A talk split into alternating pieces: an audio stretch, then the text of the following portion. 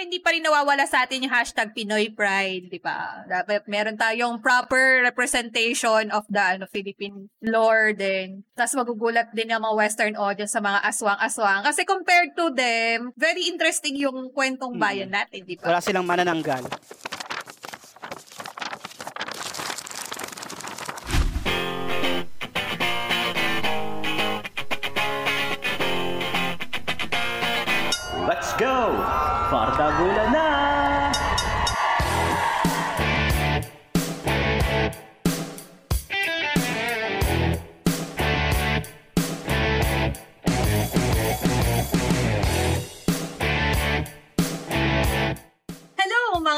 Karambol! Kami ang mga board readers at naisipan namin isatinig ang daigdig ng pagbabasa ng mga gawa at gawi ng mga Pinoy na manlilikha, mapaaklat o tula, mapasalaysay na may saysay o mga kalas na walang maisalaysay. Pero actually, hindi naman kami tutula. Umi-Islam poetry lang ang kuda, pagkat wala na akong maitala sa podcast naming pangmadla. Hello! Ako si Ella, last last reader and resident basher. Hola, ako si Jason. Basta book related, marami akong ebas dyan. Ako nga pala si Trisha, ang your next door to Wari Wari Wap. Hi, ako si Mick. Mahilig ako sa comics. Hi, ako si Bo, ah, Yogi Trail Runner and wala lang. Hi. At ito ang- ang Book Talakayan. Yan, yan, yan. Bardagulan ng Pinoy Readers. So ano mga karambol, ah, last time pinag-usapan natin ang unang-unang nobela ni Ricky Lee, ang Para kay B, and we talk about love. At para malaman nyo kung ano bang mga siphayo at opinion namin tungkol sa love, pwedeng pwede nyo pakinggan ang aming podcast na yan. Nandyan lang sa timeline namin, ang aming Spotify at ang iba namin mga podcast platforms. Ngayon, para sa aming ika-anim na episode, masyado tayong na-focus masyado sa ano eh, sa mga gawang prosa eh. Ngayon, ano, we will mix it up, prose and illustrations, which equals to Comics. Yes. At syempre sa usaping comics ngayong ano, ngayong mga panahong to, mainit na mainit, pinag-uusapan talaga sa social media, lalo na yung recent news na siguro bumulabog sa ating lahat kung nabalitaan man natin to sa Facebook at iba pang social media. Ito ay walang iba kundi ang obra ni Budget Tan at ni Kajo Baldissimo, ang 13. Di ba may trailer yan sa likod ng mga comics nila? Try mo nga, Jason. Basahin mo nga para naman Sige, may, may um, vibes. Ito ay mula sa ano sa unang-unang volume ng 13, Murder on Balete Drive. When the sun sets in the city of Manila, don't you dare make a wrong turn and end up in that dimly lit side of the metro, where aswang run the most wanted kidnapping rings, where capre are the kingpins of crime, and encantos slip through the cracks and steal your most precious possessions. When crime takes a turn for the weird, the police call Alexander 13. Naging gabi ng laging. Kulang na lang shake, rattle, and roll trailer din eh. Yung mga undin-undin. so mga karambol, pag-uusapan natin ngayon ang sa hanggang kaya ng powers namin na mula sa unang volume ng 13 hanggang sa pinaka-latest nito, ang 13 Bloodlines. Tama ba? Bloodlines Oo, yung pinakahuli, di ba? Guys, ano lang, share ko lang, yung kapatid ko, in fairness sa kanilang school, nung high school, ginawang required read ang first three volumes of 13. Ayan. Dahil nandun yan. nga yung first 13 cases ni Alexandra 13, di ba? Oo. Malaking factor yan yung sinabi mo, ah, na ni-require for the first time ng DepEd na mag-include sa textbook ng comics. Comics talaga ha, na circulated, hindi yung comics lang na ginawa para sa textbook. So para sa simulan natin ang discussion na to, ang book talakaya na ito, itatanong ko sa mga karambol natin, kailan ka ba unang nakatikim ng 13? Para kung makatikim ng 13. Iba. ng 13 comics, hindi pa kasi tapos, Bo eh. Cancelled agad tayo kay budget time. oh, play on dun sa uh, idea na yun. Siyempre, una muna natin ano yun, Ella, yung ating mga karambol. Gusto kong, curious ako, paano ba nila na-discover tong 13? Sige, simulan natin sa ano, sa mahilig sa comics, si Mick. Ayun, sige. Actually, ano rin eh, parang yung first taste ko ng 13 nung nag-start na rin Wow, talaga ako first taste ng mag-comics. 13. Ah, In English yung tingin. way back 2011 siguro. So parang yun na rin yung first Comic Con ko before. Tapos doon ko na rin siya actually na-discover. Kasi may init ang 13 nung time na yun. Parang sobrang pinopromote sila. So, so parang na-curious din Anong ako. year? Anong year yan, Mick? Unang-unang Comic Con ba to? Yung nasa UP pa? Hindi, 2011 na. Ano na yan? Nasa bayanihan na yan. Oo, oh, bayanihan na. Parang yun na rin yung first Comic Con ko actually. Mm. Yun, na napabili na rin ako eh.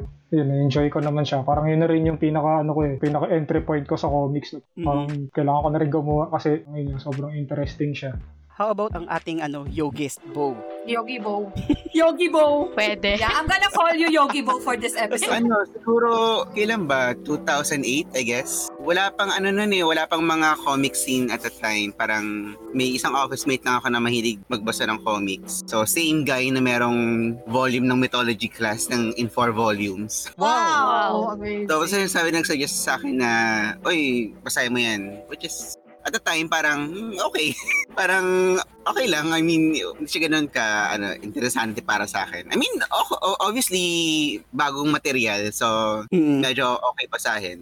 Siguro, masasabi ko na parang ako yung mga unang nag unang bumili or unang nagtangkilik ng 13 noon. Ito ba yung Ashcan pa sila? Hindi pa yung publish ng Bisprint? Oo, yun pa ata yun. Kasi wala pang, as in, wala pang ingay yung 13 at that time. Mm-mm. So, ayun, yun pa yung mga early days ng mga panahon na yun. Ikaw, Ella. Ano, ako, si, si Trisha ang may kasalanan. Char, dahil nga kay Trisha, tsaka yung hilig niya sa pagbabasa ng comics, introduce niya sa akin yung Comic Con, kung paano siya dinadao. So parang every Comic Con, nandoon pala yung parang bagsakan ng iba't ibang mga likha ng comics, mapa indie, o gawa ng isang major publishing company. Doon ko sabay-sabay nakilala si Arnold Are ng Mythology Class, si Trece ni Budget Tat tsaka Claudio Baldissimo, at tsaka si Skyworld Ian Santa Maria at ni Mervin Ignacio. So, yung tatlong yon sabay-sabay ko siyang binili nung May 2012 ah, Comic Con na nasa Bayanihan Center. Kasi nga, first time ko rin pumunta ng isang Comic Con. Sabi niya, sabi ni Trisha, mag-ip- mag-ipon ka ng maraming pondo na pambili. Pamubulubi ka. Kasi mapapabili, mapapabili ka ng marami. So, anong nangyari doon? Butas yung, butas yung bulsa ko, pero punong-puno ng libro yung, yung pinili kong nasa loot bag. Kasi libre pa loot bag. Tapos ang dami pang mga freebies na parang, ano ata, mga maliliit na trailer ng mga bagong comics na mga indie publishers din. Tapos may mga sticker-sticker. So, ganun pa yung pakulo ng Comic Con noon. Mm. Kasi nga, hindi pa siya ganun ka widely known. Parang medyo ano pa siya, niche market pa ang Comic Con no? around 2012. Tapos yun pala, may mga estudyante din pala, tsaka may mga bagong komikero na pumupunta doon sa Comic Con para magbenta ng gawa nila. So, very interesting yung first Comic Con ko at thank you Trisha dahil doon. Char, Ako naman, ah, same with Bo, parang around 2008, 2009 ko na discover si Trece. Kasabay siya na, like nung nabanggit ko nung episode natin with Bob Ong. Sabay-sabay ko silang na-discover, kasi isang shelf lang naman ng Peace Prints eh, na mga title. So yan, si Bob Ong, si Kiko Machine, ni Manik, saka Trece. So yun na, discover ko siya. Tapos, yung first year yon 2008, doon na ako na nahilig din maghanap ng mga comics. Kasi ano siya eh, ewan ko kasi mabilis basahin, tas magan marunong naman ako ma-appreciate ng art, yung the way, yung mga paneling na ginagawa nila. Tapos, 2009 ata, doon ko sila na-meet, sila Budgetan sa si Kajo. First encounter ko sa kanila was during Free Comic Book Day. Wala pa siya sa fully book noon eh. Ano siya, sa underground ng ah, Robinson's Galleria, Mm-mm. Comic Odyssey. Tapos andun sila sa git kasi maliit lang yung yung store na yon. So sa gitna sila ng ano, ng hallway. Oo, correct. Oo. So doon doon ko sila na meet. Madala si Budget kasi si Kajo medyo parang madalang show. siyang Oo, laging wala. Parang feeling ko masyado siyang busy. Saka ano siya, mas mahiyain siya. Oo, actually, oo. Hop. Si Budget kasi very ano siya, eh, palabati siya. Talagang lahat din ng mga Oo. kasama niya mga artist sa table doon, kinakausap niya. Mm-mm. Sa akin naman, ano, I encountered Trece through Jerry Alangilan. Kasi ano, umaattend na rin ako ng mga Comic-Con noon around 2009. Ang pinaka-memorable sa akin talaga yung sa bahay ng alumni yung ano. Yung alam mo, para lang siyang UP event na hindi, ano, hindi pinupuntahan ng mga tao. Alam mo? Sobrang konti ng tao Sobrang doon. konti lang. Tapos talagang yung mga comic enthusiasts lang talaga or mga estudyante ng arts, ng fine arts yung umaattend talaga sa UP. Tsaka siguro syempre UP, sobrang malayo siya kung hindi mo talaga pupuntahan. So ano, one time kasi ano eh, How I Miss Sir Jerry. Um, ano, ano talaga ako, tambay ako sa vlog site ni Sir Jerry, yung Comicero vlog spot niya. Doon ko na-discover yung parang ano niya, yung parang early praises niya sa 13. So, nung nalaman ko na merong vlog spot si 13 na you can read ata yung first 8, if I'm not mistaken, yung first 8 na cases. Parang naging sampler ko siya. And then ano, after work noon, ah, this is ata around 2009 na ata. Eh. Basta ano eh, after work talagang dumaan ako sa National Bookstore para hanapin yung first print na yun. Nang, during that time ata, yung first two volumes yung Murder on Balete Drive tsaka yung Unreported Murders na ata yung na-publish. And then yun nga, Encounter sa Author, sa, ang pinaka naalala ko talaga nagpapirma ako sa kanila ano eh, Metro Comic Con. At may picture pa ata ako kasama yung si Kajo tsaka si Budget. Fanboy agad.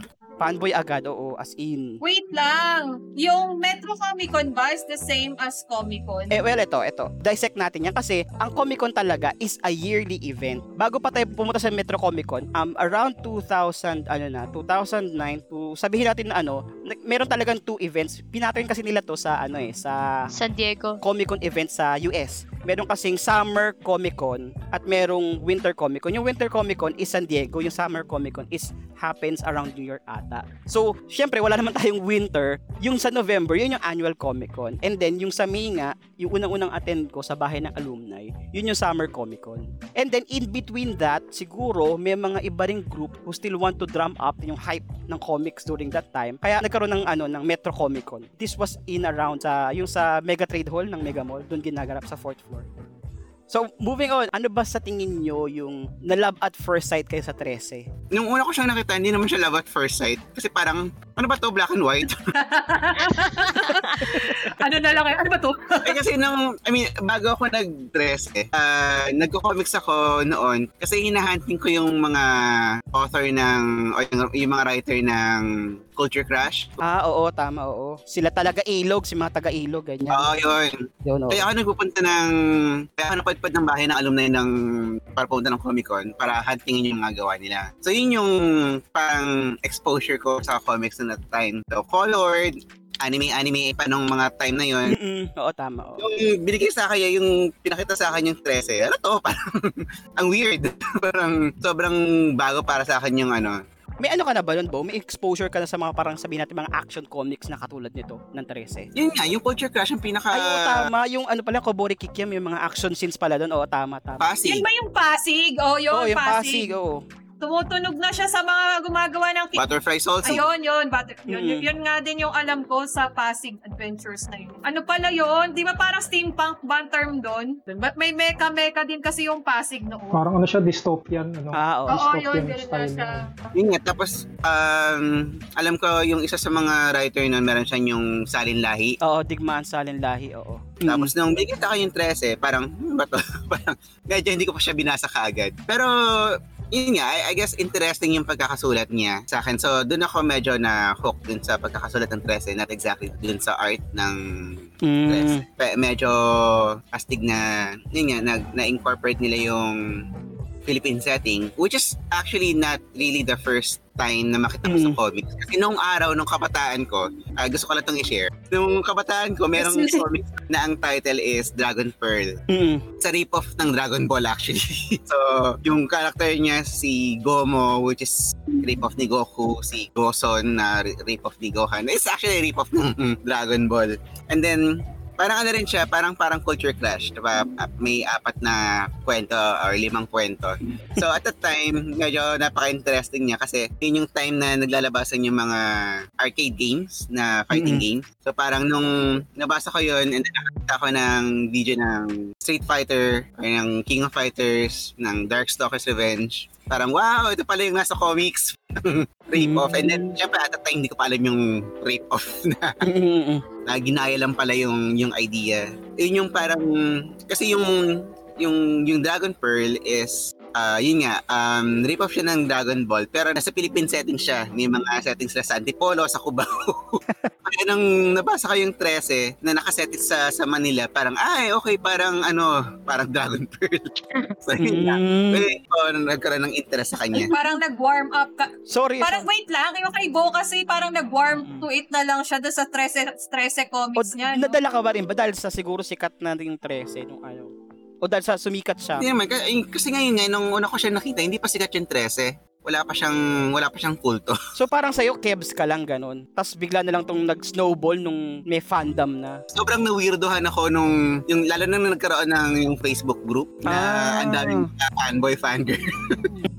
Interesting. Kasi ako, on that moment ako na-expose sa 13. Yung nagsimula na na magkaroon ng maliit na kulto sa sa Visprint. So, so di ba pag nagko-Comic-Con ka, parang may pila-pila ganon. Tapos means sobrang bihira kasing magpakita si Budget Tan at saka si Kajo sa mga Comic-Con. Tapos nga, pag dumating siya, dahil nga nakitang-kita mo yung 13 na suot-suot niya, either t-shirt or necktie, kilala mo siya yung creator behind 13. Mm. Yung nakaputing polo. Oh, yun, nakaputing polo din, tapos may necktie na 13. Alam mo, siya, siya na yung creator nun. So, na, na-realize ko na siya pala talaga si Budget Tan.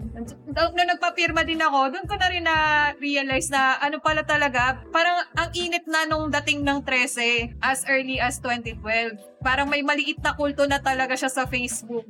Pero yun nga, yung sa akin kasi, dahil sabay-sabay kong nag-binge purchase ako ng sabay-sabay ng lahat ng comics, pinasandahan ko din yung first three volumes in one go. Para nandoon lahat yung 13 cases ni Alexandra Trece. All the while, akala ko, yun na talaga yung Alexandra Trece. Hindi na siya magtutuloy. Kasi 13 yung apelido niya, so Ah. 13 yung cases. So akala ko yun na yun. Akala mo hanggang ddun lang. Tapos nagulat nga ako na as years go, ang dami ng fan, ang dami ng universe, ganun, ang dami na ring mga meta or spin-offs na ginagawa. Tapos nagulat na nga lang ako na nagtutuloy-tuloy pa rin yung kwento ni Alexandra Trece outside the, the Ghost first 13 cases. So in fairness dun sa ano sa fan base niya na sobrang legit maka ano maka-hype. ang, gal- ang galing nung nagawa nila, 'di ba? Kasi until now inspired pa rin si Budget at saka si Kajo to create Alexandra Trece and Mm-mm. make it bigger ganun. Ayun sa akin naman. Actually, ano, parang hindi si Tracy din kasi yung pinaka pinaka first love kumbaga. Hindi rin kasi siya yung parang pinaka local comics na pinaka na discover ko. Before kasi ano eh, kung familiar kayo sa Sputnik Oo. sa May Kubo Expo. Mm. Nakapunta ako doon. So, doon doon ko actually na-discover yung mga indie comics. So, tas si Nardong Tae. ang ginagawa ko kasi parang mas nagdi-discover pa ako ng ibang Mm. titles. So parang nung nagpunta nga ako sa Comic Con, ah, dun, dun ko siya na-encounter. Yung format niya kasi na pag kinompare mo siya sa ibang comics like yung kay Arnold Gary kasi parang isang book siya, so isang buong kwento yung mababasa mo. Ito kasi parang dinivide niya sa tatlo, tapos parang Mm. magkakaiba pa siyang, alam mo yun, magkakaiba yung premises niya na hindi siya continuous story. Pero magigets mo yung connection nila dun sa, sa kada parts ng comics. Eh, parang naging interesting sa akin yung ganung format. Pwede ko lang gumawa ng ganung klaseng comics na medyo episodic yung style. Tapos parang, ayun din, kasi nung time na yun, parang nag-explore din ako ng, ng mga styles na pwede kong i-incorporate sa pagko-comics nga. Tapos parang medyo fascinated din ako sa, sa med- medyo noir na style. Mala Frank Miller style Mhm. na Correct. Sabi ko parang medyo malapit to dun sa style nga din ni Frank Miller. So, sobrang interesting din siya. So, yun. Ah, So parang wait, wait lang Mi kasi so nag-create ka ng comics 'di ba noon? Until now. mm, Ginawa mo rin bang parang inspiration or ano ba? Ano ba tawag? Homage. Yun, homage. Oh, yun. To, to recreate an episodic type ng comics. Kunyari, may episode 1, may episode 2. Star Wars fan. Actually, before, nung nagsa-start ako, hindi talaga kasi ang pinaka-peg ko nun, or pinaka-influence ko talaga si Arnold Are. Mm. Kasi ah, yung Andong Agimat niya yung pinaka nagustuhan ko talaga yung pinaka-favorite ko. Agree. Sobrang swerte nga lang kasi ano, 25 pesos ko lang siya nabili sa Philippines. What the fuck? Oh my gosh! pinagyayabang Ah, niya parang yan sa sobrang bargain. Tapos parang Saan mo nakuha? sa Field Bars, Philvars? Ito yung first edition na ano na na Andong Agimat ha. Actually, inano ko kay Sir Jerry yun. Sabi ko, Sir Jerry, ni nabili ako sa Bar sa tig to 25 pesos lang na ano, andong agimat. So nagulat nga, nagu- ang reaction ni Sir Jerry nun, nagulat siya. Tapos sabi ko, Sir, isusuli ko ba? Pwede ko naman isole, tapos bayaran ko na lang in full. Ano? Sabi niya, hindi, wag na, i- ano na lang niya dun sa field. Sir, Oh my God! ako nga ano eh, kahit parang 300 yung ano, yung andong agimat na natitira doon sa isang national box, so binili ko na kasi parang rare na siya during that time eh. Anyways, so ayun yung ano mo, Mick. Ah, well, oo, yun. Yung, yung, yung pagiging noir ng style niya kasi, kasi medyo fascinated talaga ako doon sa black and white since uh, as an artist, hindi talaga ako maano sa kulay. Mas prefer ko talaga yung black and white lang na puro uh, fat black yung dating. Oo. Doon ako na-amaze din talaga sa 13. Tsaka yun, yun yung, yung pagka-episodic na katulad ng sinabi ko kanina. Ah, mag- maganda yung ah, yung premise nila na gano'n na kahit ihati mo siya tat- sa tatlo, parang maano mo pa rin yung connection nila. So parang nagbabasa ka pa rin ng isang buong libro. Parang, Ikaw, Trisha, may 13 case ka bang nagustuhan? Si Trece kasi, nung una ko siya na-encounter, ano yan, college. So, medyo, ano ko nun, hipster vibe. Ayan tayo eh. Okay. Hipster vibe. So, na-attract ako in a way, kasi walang nakakakilala. So, Mm. siyempre makikita mo si Ate Trece, parang all clad in black, mayroon medyo bangs. Tapos ang angas niya, parang, wow. Hindi ba emo, hindi hipster? Imo kasi ako nung Oh high school. hipster nung college. May mga facing. So, parang na-attract ako sa ganung art. Tapos, syempre, black and white, noir pa. Tapos, mga crime. Tapos lagi pa nakascowl si ate, parang Kaya nga, ano, laging parang, galit. Oo. parang lagi may dadaragin. Ganun yung dating. Parang lagi may babardagulin, gano'n. Oo. Tapos yun nga, parang hindi nga siya ganun kakilala. So parang there's a feeling na parang, ewan ko ah, sa libro kasi pag may favorite ako, gusto ko kasi ko lang yung favorite. May ganun akong ugali. Ah, Ayan tayo eh. parang may exclusivity ka, gano'n, may Oo. exclusivity So, feel. Oo, parang na-enjoy ko siya. Okay lang naman hindi masyado na siya share. Pero na-share ko naman kay Ella. So, parang ako naman, ay, may- ang ganda nito. Tapos, sobrang, ano siya, si Trece kasi parang, for me, nung na- nabasa ko siya, it's first of its kind during that time. Mm, mm, mm. Okay, well, hindi ko pa nabasa kasi yung kay Arnold Are na andong agreement by that time eh. So, una ko talaga si Trece na parang may mga encanto, mga, ano, nababasa ko lang kasi yan sa mga, ano lang, yung mga nobela. Mm. Hindi comics. So, para ako, nakikita ko, na-visualize, naka, Ah, visualize ko na yung nangyayari. Tapos, ang ganda pa ng pagkakapanel niya. Yung, yung akin, ano, sabay-sabay ko kasi nabasa. So, parang pare-pareho kasi ang ariba ng Skyworld, ng Mythology Class, tsaka 13. Kaya lang, iba yung storytelling ng 13 kasi medyo X-Files yung dating. totoo. So, parang may, ga- may ganun siyang vibe. Unlike sa mythology class na, syempre, mga estudyante sila doon. Tapos sa Skyworld, may time travel element. So, yun yung pinagkakaiba nilang tatlo. Tapos yung vibe ng war vibe ng 13, eh, nagsa-stand out siya when I first read it. X-Files na X-Files, ganun. Pero dahil nga local folklore tayo, di ba? Yung mga aswang, tiyanak, ganun-ganun. Tsaka yung White Lady, the classic balete White Lady. Yan yung, yan yung magandang na-incorporate nila dun sa 13. Yun din yung unang nag-spark na interest sa akin to read more about Alexandra 13. Saka ano, ang tumatak talaga sa akin yung tagline na when the crime takes a turn for the weird, the police call Alexandra Trece. Lagi kasing binasabi ni Budgetan yan. Oo.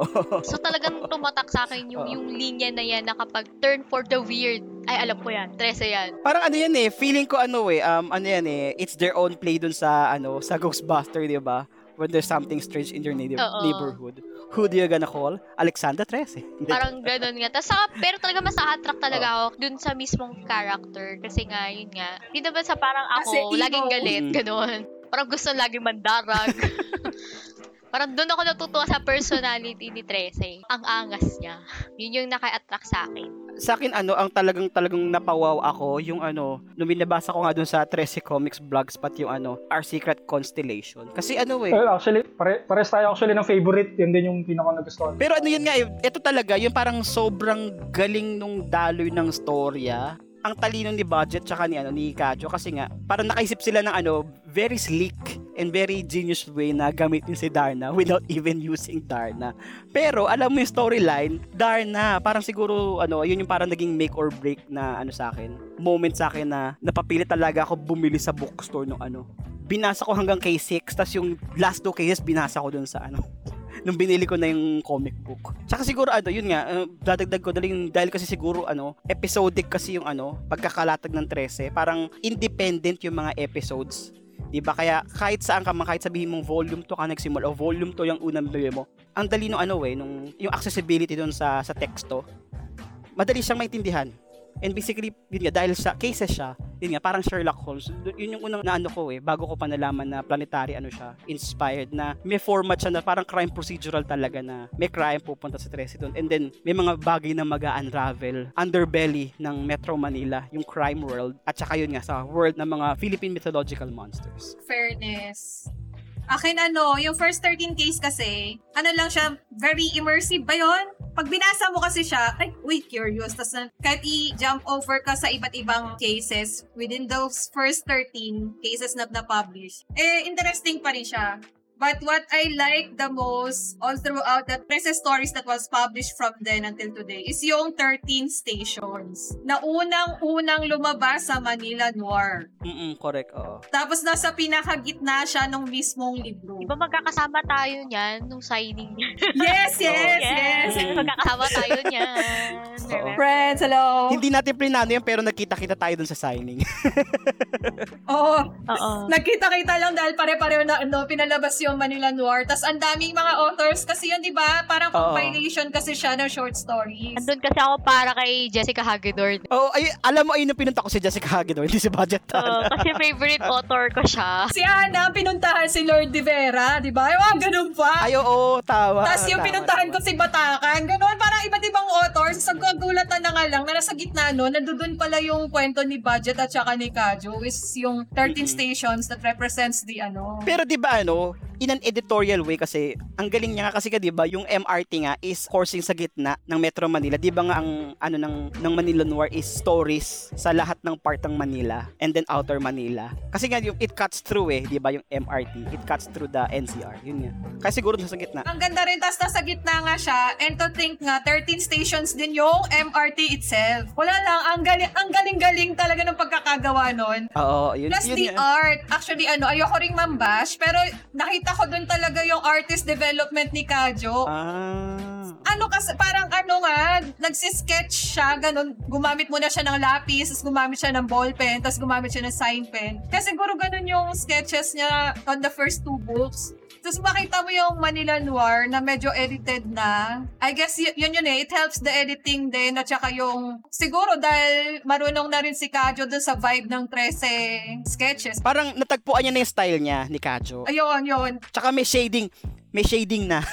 Dati walang shading yung tres. Ako actually, ayoko, ayoko magpaka-hipster pero mas gusto ko yung earlier style talaga niya. Yung una. Yung rawness kasi nung ano, Mm. talagang yung hatching niya dun sa, yung alam mo talagang traditionally niya ginawa. Kasi yung, yung mga bago niya ngayon, eh, parang sobrang fine na yung lines. Parang- Rendered na, ganon. Mas gusto yung malinis eh. Oo, parang sobrang rendered na. That, mag, Mm, nung mga earlier style niya kasi mas defined pa para sa akin yung lalo yung mga facial expressions. Tapos mas parang mas detailed yung dating sa akin. Unlike kapag yung mga recent niya na, yun nga, yung sabi nga ni Ella, yung medyo rendered na, yung may mga parang silhouette style na na ano. Parang nawala na masyado yung details eh. Mm-mm. Compared dun sa mga unang niyang, ano, unang styles na in-incorporate eh. Sige, ano, guys, ito parang yung kabaliktaran naman ng top cases natin. Tingin nyo, anong yung cases na parang ano lang sa inyo? Na parang wala lang. Mm, hindi ako sure kung anong volume yan, pero yung parang yung rendition niya dun sa urban legend ng ano, yung sa Robinson. Ah. Yeah, same, same, same, same. I like that. Oh, parang ano eh, parang hindi niya, hindi, ewan ko, parang medyo boring sa akin yung pagkaka-interpret. Yun ba yung may sa- ahas-ahas at swang, tapos yung may basement ng Robinsons na kinuha sa picture, tapos parang in-sketch lang ni Kajo dahil galing sa picture. Ewan ko, parang mas interesting kasi yung lumalabas dati sa news eh. Paano nila dinidescribe yung, yung urban legend nga dati. Di ba si Jeremy yon yung ano? Jeremy yung name Ay, yung Jeremy. ano? Yung lizard. Oo. Ayun, sa, sa akin kasi parang sobrang, parang naboringan ako. Eh, nagigets ko kasi parang sarili nilang take dun sa urban legend, pero parang feeling ko pwede pa maging better siguro yung ano.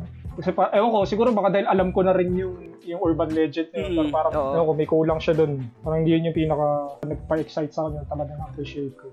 Ah, yun nga kasi it's a urban legend tapos they took a twist on that uh, story tapos yun nga ang kulit nung nakukulitan ako dun sa character ni ni Jeremy parang ang, ang, ang comical niya para sa akin tapos kasi di ba parang hindi naman binubuli-bully parang eh, he's supposed to be like a, a man of power or a lizard of power in his case Pero parang, parang ginugoyo-goyo lang siya ni Tres. Para sa akin, it's um, magandang take siya ng, ng urban legend. And in line with the question, siguro yung huling yung huling release na or yung huling volume. Shadow Witness. ah, Yung oo. Captain Barbell ba to? Hindi, hindi yun yung Captain Barbell. Yung Captain Hindi. Kasi parang Barbell. feeling ko parang nirelease nila yun just so para may ma-release lang para sa fans. Uy, Parang agree, hindi masyadong napag-isipan feeling ko. uy, agree ako, Bo. Wala lang. Yung may madam, Yun yung yung may walang ano. labas ng kapatid niya, di ba? Mm-mm. Yung sa Madrid gig. Yung si ano. So, yung kapatid. Parang nung binasa siya, parang sobrang detached siya dun sa buong universe na dinaanan ng, ng mga, nung last six na, na volumes. Na parang feeling ko parang ginawa lang yun nila nila budget para lang mapacify yung mga fans na nanghihingi ng ng bagong release. Kainis. Kaya yun, wala lang. yun lang yung, yung opinion ko dun sa huling, Baka sa may huling mga Jamie volume. ano dito ah. Fan ni Jamie. Pero ano, sundan ko na lang yung ano ah, yung sinabi ni Boa. Siguro yun yung parang isa sa mga weak volumes na nilabas nila. Siguro dahil rin bilang, hindi naman, hindi ko naman masasabing hardcore 13 fan ako. Pero kasi yun nga, akala ko nga ano eh, for a time yung talagang, yung at 13 stations, it will stay talaga sa Manila War. Na parang spin-off talaga siya, na isang case ni 13. Pero yun nga, um, yun nga, unbeknownst to me, unbeknownst to us, sinama talaga siya sa isang case. Parang shortcut lang. Um, short-handed lang yung pag-include nun sa ano, sa isang bagong volume. Na parang ikaw as a 13 fan na ang tagal mong di nakabasa Tapos yun yung siningit, ano? Parang bitin, oo, parang bitin. Kasi parang, nabasa ko na yung dalawang case dito, eh, parang, ano pa nga anihin ko? Yun lang. Oh, although maganda talaga siya, no? Pero parang pang Manila Noir kasi talaga yun eh. It's, it was meant for that collection. Ang standalone lang talaga siya, no? Yun, yun. Ganun nga. Kaya siya alluring at first read. Oo. Kaya nung nakita mo siya ulit sa newest volume, parang, Ay, lugi. Ganun. Nabasa ko na eh. Ganun. yun pa, yun pa yung feeling ko. Nalugi ako.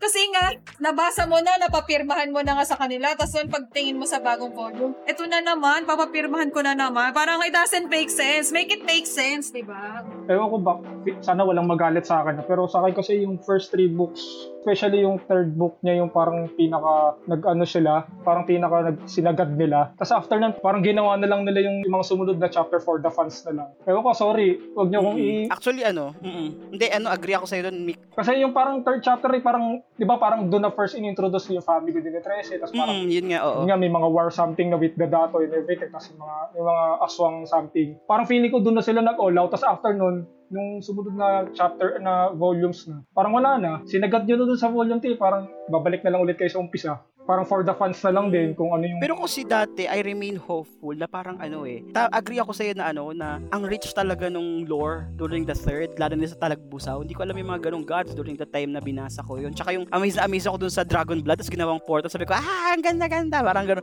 Anong ano ako, tapos yun nga ginawang, di ba, nasa game si, ano, si Talagbusaw, di ba, doon siya nilagay. Parang sabi ko, oh shit, parang ang galing ng melding ng ano, ng, ng old mythology sa bagong mythologies natin ngayon, yung modern day mythologies. Pero kasi during that time nung binabasa ko na yung 13, ano, I remain hopeful dati na para siyang, alam mo yun, yung parang episode kasi ng Doctor Who na bawat sa bawat cases, parang magli-leave ng Easter egg si, ano, si Budget along the way. Pagkatapos, i-weave niya sa final. Kasi di ba parang lumalabas kasi di ba every third kada volume, di ba, Book of Murders, Ah. Tas ano, di ba, yung So nauna? parang may ano, after three volumes, may isang libro. Oo, Book of Murders, tas ano, 'di ba? Book of Midnight, ganyan. Sa pinaka third volume for that particular series, meron parang bigger story arc na magwi-weave lahat doon. Kasi ganun yung ano eh, ganun yung formula ng Doctor Who during that time eh. Yung sila Moffat tsaka si ano pa yung gumagawa eh. Kala ko ganun pero yun nga parang naging all throughout ng pagbabasa ko sa 13 parang yun nga naging parang CSI na lang siya. na parang case after case after case. Kasi 'di ba yung sa book 3 kasi sa volume 3 na ano na ano yung mass murders doon nga pinakita 'di ba yung right yung paano naging 13 si 13 paano siya naging yung sinasabi nga protector ng underworld Parang origin story niya talaga. Oo, o origin story niya, 'di ba? After that, di nasundan yung ewan ko ba kung dito sa particular arc na to nag-hinge lahat sa 13 universe kaya siguro Budget and Kajo are still keeping it tight sa uh, keeping their cards na hindi i-reveal to. Kasi 'di ba parang ano nakita ni uh, Alexander Tessiron ganyan. Ano yung ano ano yung 13 trials? Ganyan. Ay yung mga prior na tanong 'di ba? Pagkatapos yung la- later cases at later volumes biglang tinitis na tayo sa pamilya niya.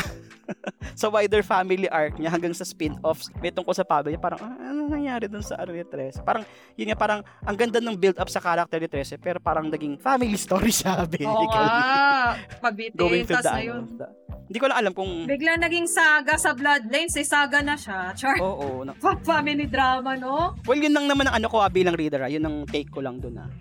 Sana hindi siya yung mag-digress into different origin stories ng magkakapatid. Ang dami kasi nila. Parang nakakapagod ng, ano yun, ihalukay lahat. Tapos nun, paano siya i-end sa dulo.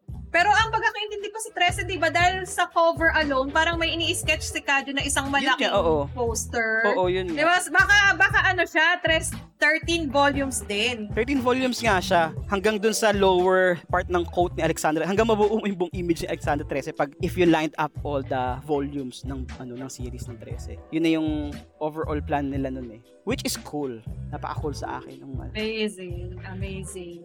So guys ano dito naman tayo sa version na very slambok na tanungan sino ang favorite character nyo sa 13 verse Ay, ako obvious. Yung maangas. 13 Yung maangas na laging gusto mong gulto. Si Trece mismo. Oo nga. Imo kasi, imo ka, imo ka, tas imo din si Alexandra Trece, so nag-resonate Oo sa'yo. nga. Hoy Tres, al- akala ko alon Trisha si Manang Muning ang favorite mo kasi bilang mahilig ka sa puso. Ay, kasi pusa. Oo Oo. nga. Pwede din. Bakit yung ano, si Santelmo akin, di ba tinatawag lang sa cellphone? Pak na pak yun, tas galit na siya agad. Minsan ganun ako, Ajit. I-cellphone mo lang, Ajit agad. Yung si Santelmo, ganun. Ikaw Mick. Sa akin, ako siguro si Hank.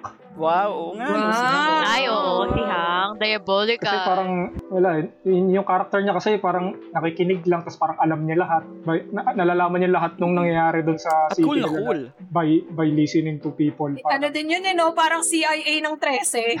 parang ganun. kalma lang siya. Nasan, gusto mo ba magkape pag umaga? Tapos paggabi naman, gusto mo pa ng ano, whiskey. Alak. Mag, ah, gusto mo ba alak? Tapos magugulat ka na lang as a reader na ang dami na niyang nireport kay Trece. Dahil doon, ang galing. Si Bo. Um, kay Trece actually. Kasi meron siyang ano eh. Hindi, I mean? I mean, I mean, Grabe. Ew, Ano Jejemon. Jejemon kayo Meron dahil pareho na kayo ni kang- Tricia. meron siyang air of being uninterested to everything. Mm-mm. Which is, feeling ko ganun ako eh, uh, in some ways. Na parang, pag ano yung pagtipong kinain ka na ng sistema ng sobra-sobra, parang wala ka ng keb sa buong mundo. Meron kong, may, may ganong oras si, si Trece. Hindi siya yung klase na nasusurprise na, parang everything is so bland na para sa kanya. Ah, Oo, oo, oo. I was expecting na meron dito sa atin na mahilig kay Maliksi. Ako hindi. Babago ako ng sagot. Ayoko na may kapareho. O sige, go Trisha, go. Manang muning na ba yan? Manang muning na. Ayoko na may kapareho. Grabe, no? Is- isa rin niya si Manang Muning, eh, no? Nyaw, nyaw, nyaw. Nyaw, nyaw, nyaw. Tapos alam na niya lahat, di ba? Sa Quiapo yun si Manang Muning, di ba? Ang sentro ng kapangyarihan sa Quiapo. Guys, wala nang banggit kayo sa kambal. Ang cool kaya nung kambal. Kamukha nila yung sa Ben and Ben. Yung mukha ko, ano lang eh, no? Ben and Ben lang din. Hindi, pero ah, sa akin kasi, ah, siguro ang ang cool sa kambal, ano, sila ang comic relief talaga ng 13 ever since. Kasi yun nga, binabalance yung supladita aura ni 13. Trece. Since nung nabasa ko yung origin story nila dun sa volume 3 nga, di ba? Sa mass murders. Ang cool na agad ng pagkatas. Di ba nakakapag-regenerate pa sila ng ano, matatanggal na. Di ba ang cool nun? Speaking of regenerate, di ba may bagong kwento si Kadyo sa Facebook? Oy, ano, Ay, na- spoilers grabe, sa mga spoil- readers. Spoiler! Nabasa ko yun. Kung sino man ang friends po ni Kadyo Baldissimo sa Instagram at sa Facebook account. Di ba may kwento din doon tungkol sa kambal? Oo. Na naging meme sa Oo.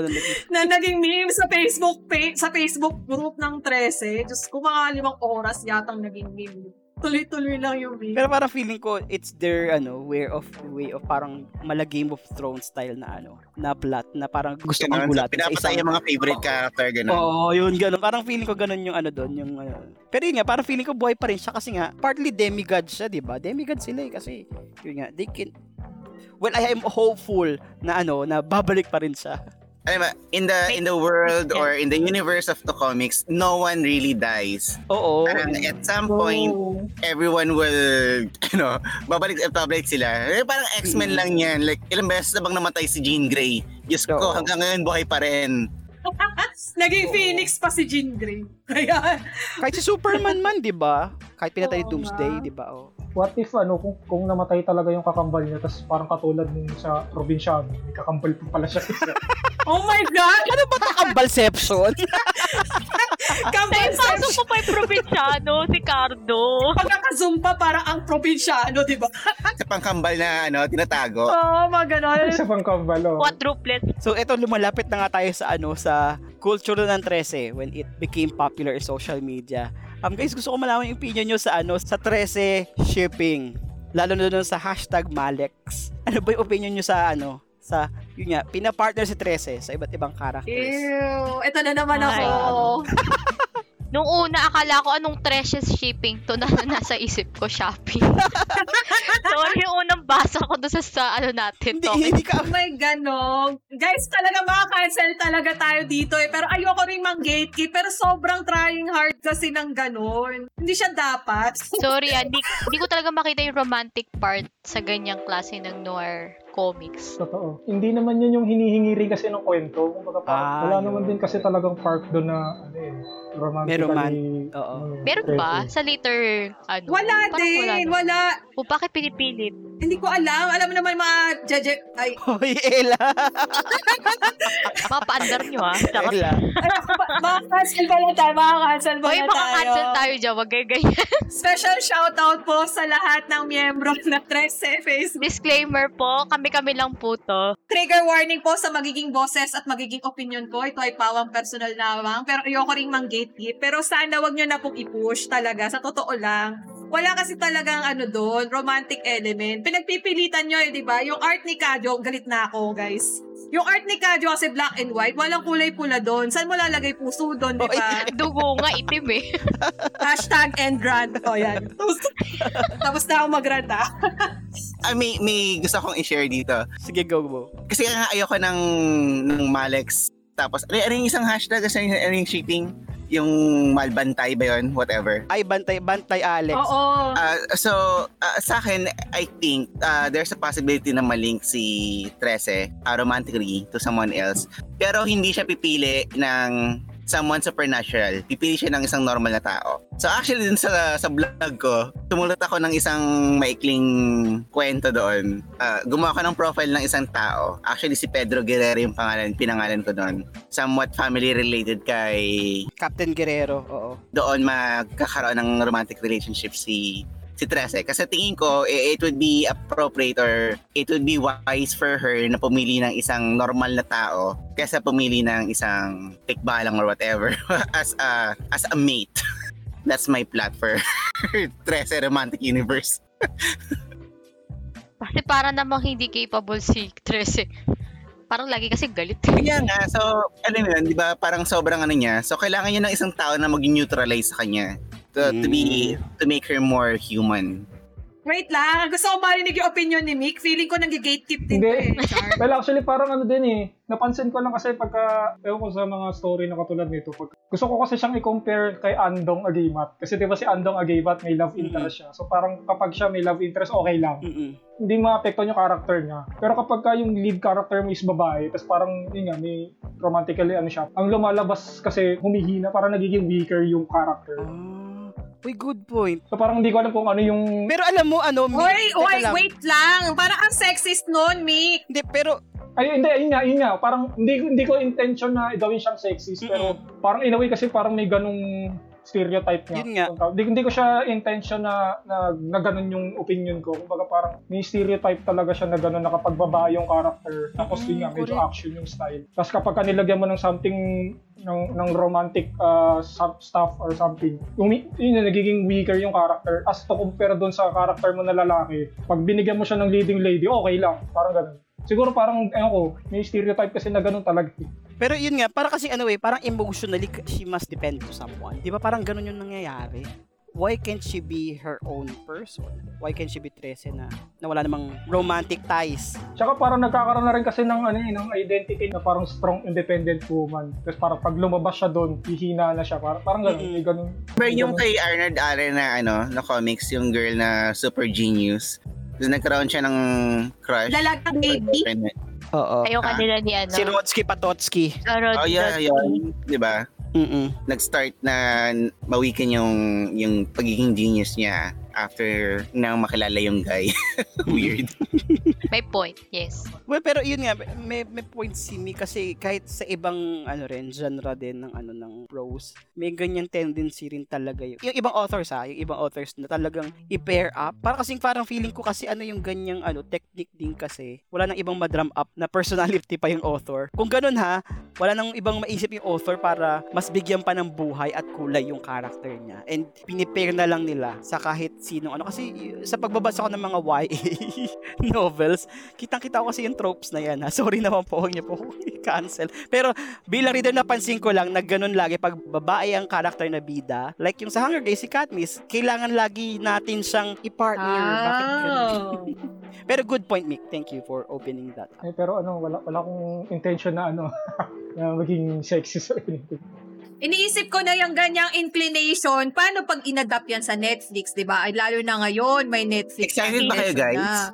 Oo naman. Sakto lang. Ako, syempre, excited. Ako medyo, grabe naman. Oo naman, excited din ako. Pero mayabang ako sa mga friends ko, ay, ako kilala ko si Tracy. Ba't di nyo kilala? Charot. Ayoko ring mag-expect pala, kaya hindi naman ako nadidisappoint. Na-excite lang ako na, syempre hindi pa rin nawawala sa atin yung hashtag Pinoy Pride, di ba? Dapat meron tayong proper representation of the ano, Philippine lore din. Tapos magugulat din yung mga Western audience sa mga aswang-aswang. Kasi compared to them, very interesting yung kwentong bayan natin, di ba? Wala silang manananggal. Oo, wala silang manananggal. Wala, wala, yon wala silang ano, manananggal. Tapos pag nababasa ko din yung mga early works ng mga foreign authors about their own mythologies, eh, ano lang din. Sobrang iba pa rin ang flavor ng Philippine folklore. Feeling ko naman, yung Netflix adaptation, makukuha pa rin niya yung ano ni Trece. Kasi si Trece is, parang equivalent kasi talaga niya is noir. So feeling ko, iso-surprise na lang nila tayo. Pero ewan, let's, let's hope for the better. Sana, sana talaga. Sa akin kasi ano eh, parang wala, wala, wala ko akong actually issue dun sa ano sa medyo colorful na, na style. Kasi ang ang initial na, na parang impression ko dyan, parang Satoshi Kon style.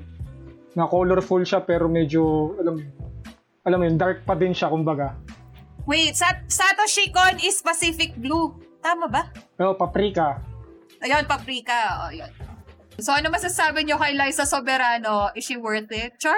Naku, cancel ako ng mga fans ni ma'am. Sa akin worth it di- siguro dahil sikat si ano si Liza. Dahil nung nakita ko kasi yung meme ni Mem na nagmura siya, feeling ko worth it yun. Ang lutong niya magmura nun eh, di ba? So, yun na yun. Tsaka may ano naman yan, may may voice director naman yan. Katulad na, nakatulad natin ngayon meron tayong artistic at creative voice director sa podcast, di ba? Oo nga. Da, inaano. Dun sa huling movie ni ni, ni Liza, ano ba yun yung sila ni Enrique? Unlo- alone together. Di ba nagmura din siya doon? Oo. May medyo benta sa akin si Liza doon, yung part na nag explain siya ng product doon sa client. Nung, kasi yung, yung part na eksena na yun, yung parang, hmm, mukhang kaya. Kasi parang nag-total shift siya ng character from na medyo pabebeng girlfriend. And then, nung nandun na siya sa parang uh, work environment, her voices sounded very professional. Oo. So, hmm, sige, baka, baka nga kaya niya.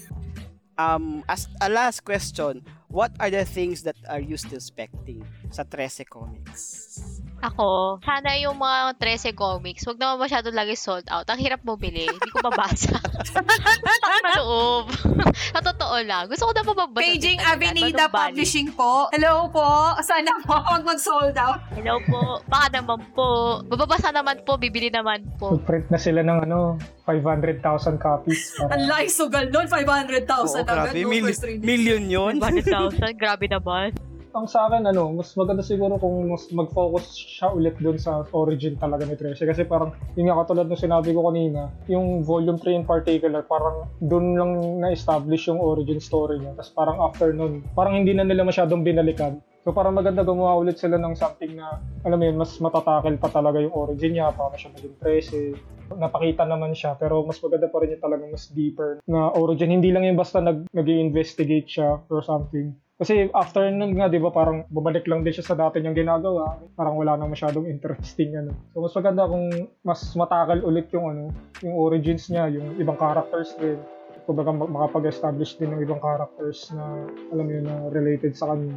Akin ano, in terms of art, gusto ko yung mga action scenes, sana mas marami yung tungkol sa balete, yung pumasok siya ng balete, tapos yung mga adventures ni Trece dun, yung pinaka-trial. Kasi parang nabitin ako sa volume 3 ba yun? Parang pahapyaw nga lang rin kasi yung pinakitang origin story niya. So in terms of art nun, yung pinaka-action sa inside the balete, yung mga ganun, gusto-gusto ko kasi yung art ni Kajo din. Lalo na ngayon na parang alam na rin niya yung estilo niya. Alam na niya kung paano i-drawing yung lahat, di ba? At ang ganda na ng paneling, Sir Kajo. Amazing kayo dyan. Over the years, nakuha nyo din yung perfect, ano, yung perfect taste. Char, yung timpla nung mismong pagkaka-render ninyo sa Alexandra Trece. Ayun po. Ayun. Sa akin, Ibo. ano, ako, I, I- I would agree din sa sa origin story. Kasi yung yung parang direction ng Trece ngayon is parang gusto nilang gawa ng um, ng kwento bawat kapatid. gawa, gawa nila ng short, ng, may, ng mixing kwento yung bawat kapatid. Which is okay lang din naman. Pero mas okay sana kung tapusin nila yung mga dapat nilang tapusin na na mga teasers na ginawa nila like yung yung trial sa Balete 3. Um, sobrang daming pwedeng gawin dun eh, I, I think. Pa- Maraming pwedeng kwento yung mga experiences ni Trece dun sa loob ng Balete. And then lalo na yung yung main plot na kung magiging masama ba siya or magiging mabuti. Kasi di ba merong ganong plot yung Mm. Trece? Whether she's gonna be the the evil uh, queen of whatever. or the protectors of uh, of the Manila or what. So so mas much better kung mag kung mas ma-elaborate yung, yung storyline na yon. Sa akin, ano, um, alam ko sir, budget, busy talaga kayo and Kajo. Busy kayo sa mga pare-pareho yung career. I'd rather, ang expectation ko lang talaga, I'd rather wait a long time and get a satisfying story than wait for a short time and then get a meh stories. Yun lang naman sa aking expectation. And I still want to be surprised sa mga susunod pang installments ng 13 cases or 13 story arc. Yun. Actually, maganda na yung ginawa nil maganda na yung ginawa nilang parang twist ngayon eh, di? Yung, yung tungkol doon sa kambal niya. Parang magandang simula na yun to ano, introduce more interesting plot. Sabihin na nating bagong arc na mag, na i-build from there. Kasi parang ganun yung nakikita kong mangyayari. Na parang yun nga, may nangyari sa kapatid niya. Tapos parang doon na nila i-build yung story. Na kung mababuhay ba yung kapatid niya or ano may, may, may bagong kakambal na lalabas. Or, or baka may quest si ano si Trece to undergo para may makuha siyang item to resurrect that Pupunta siya ng impyerno. Yeah, oo. Parang Constantine. Charot. Grabe. Makikipag-bargain kay Dormammu. Kumbaga parang ano na siya eh, new, new beginnings, parang yung mga ganun. Kasi parang nag-introduce sila ng bagong arc. Oo. So ay ayan guys, ano, sumabay sa mainit na panahon ang mainit na talakayan namin at sa mga iba't ibang varied na opinion tungkol sa 13 at sa ano na nga projected na animation ng 13. Kami rin ano um in- interested din kami kung ano yung mga opinion nyo tungkol sa voice actors, sa magiging style ng ano ng animation ng 13 at gusto rin namin malaman kung excited din ba kayo sa 13 na mapapanoodin pare-pareho sa Netflix sometime later this year. I-comment nyo lang dyan sa ano namin yan, sa Facebook or IG page namin ng Book Talakayan. So para sa susunod na episode guys, dahil summer nga, mainit, mainit-init pa rin ang panahon, mas paiinitin pa namin ito sa pagdidiskusyon o sa talakayan namin ng isa sa mga kilalang nobela ni Benjamin P. Pascual, ang Go Ella? Ang babaeng misteryosa.